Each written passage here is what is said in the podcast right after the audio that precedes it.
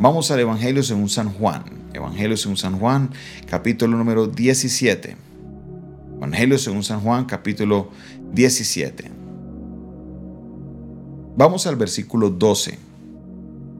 Evangelio según San Juan, capítulo diecisiete, versículo doce. En este capítulo, que se titula Jesús ora por sus discípulos, es una oración que Jesús está haciendo, clamando por cada uno de sus discípulos. Jesús está pronto a llegar a la hora de la crucifixión. Estos discursos que se dan son horitas antes de que Jesús sea traicionado, horitas antes de que Jesucristo sea llevado a la cruz. Así que léalo conmigo lo que dice el verso doce.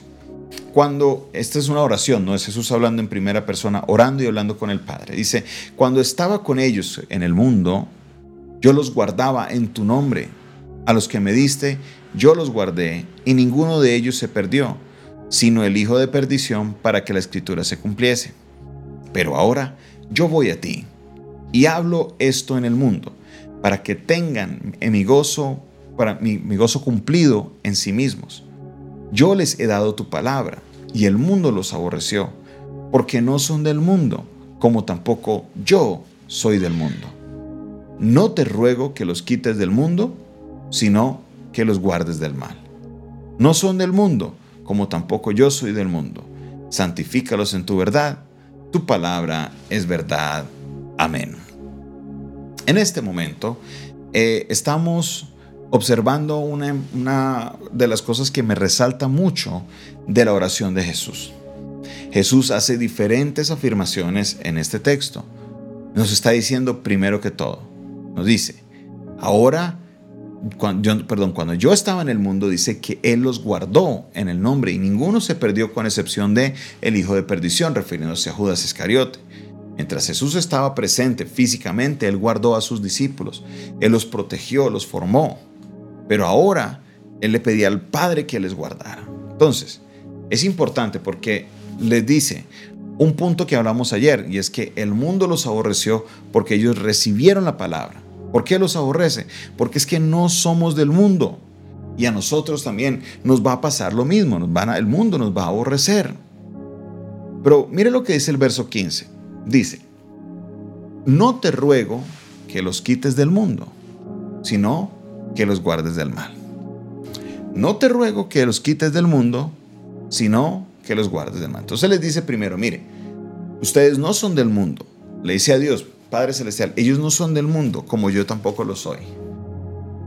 Entonces, como no lo soy del mundo, ni ellos lo son, los van a aborrecer.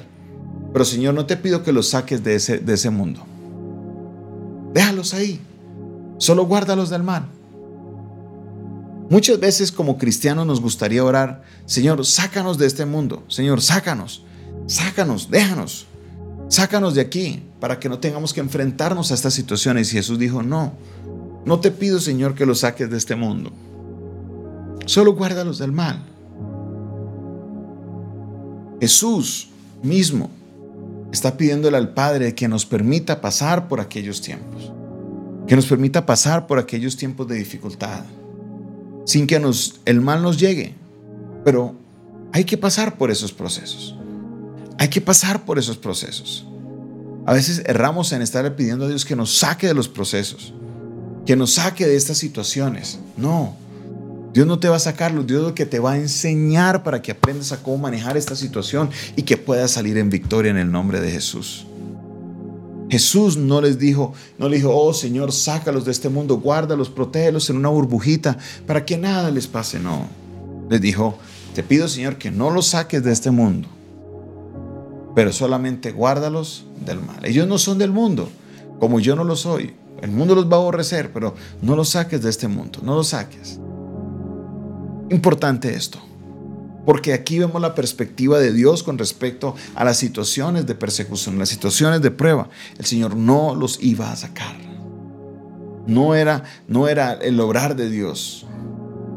Esto era algo que Dios, Dios estaba diciendo, o Jesús estaba diciendo, mira, mira Dios, mira Padre, por favor déjalos aquí en el mundo, pero guárdalos, protégelos. Esa es lo que nos sucede a nosotros los creyentes. Dios no nos va a sacar de nuestra situación así por así, no. Dios va a permitir que esté. Es que muchos quieren que cuando entramos a Cristo ya tenemos una protección. Dios va a colocar guardaespaldas, Dios va a colocar todo alrededor para que usted no tenga que preocuparse de nada. No, no, no. ¿Quién le dijo?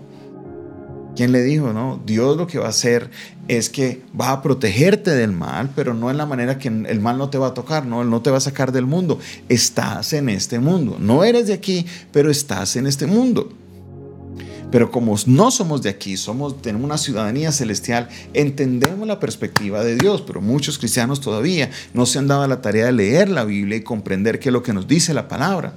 Porque Jesús les acaba de decir en el capítulo anterior, en el mundo tendréis aflicción. Les dijo así claramente, en el mundo tendréis aflicción. Aflicción habrá en el mundo.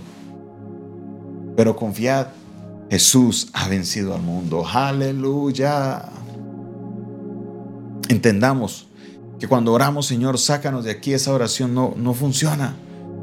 No funciona. ¿Por qué? Porque la voluntad de Dios es que permanezcamos aquí.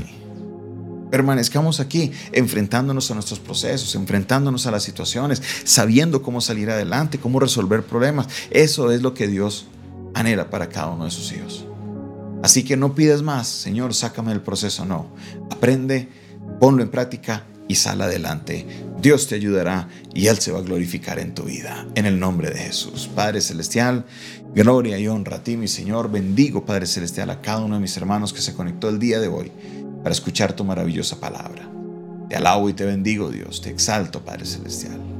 Seas tú glorificándote, Dios Todopoderoso. Aleluya. Aleluya, Señor. Bendice a cada uno de mis hermanos que entrará en contacto con este audio, a cada uno de mis hermanos que nos escuchan por Radio Altar, a cada uno de mis hermanos, Padre Celestial, que nos está sintonizado en esta hora. Bendíceles, Señor. Ayúdales, oh Dios Todopoderoso, a salir adelante en medio de cualquier situación. En el nombre de Jesús, amén y amén.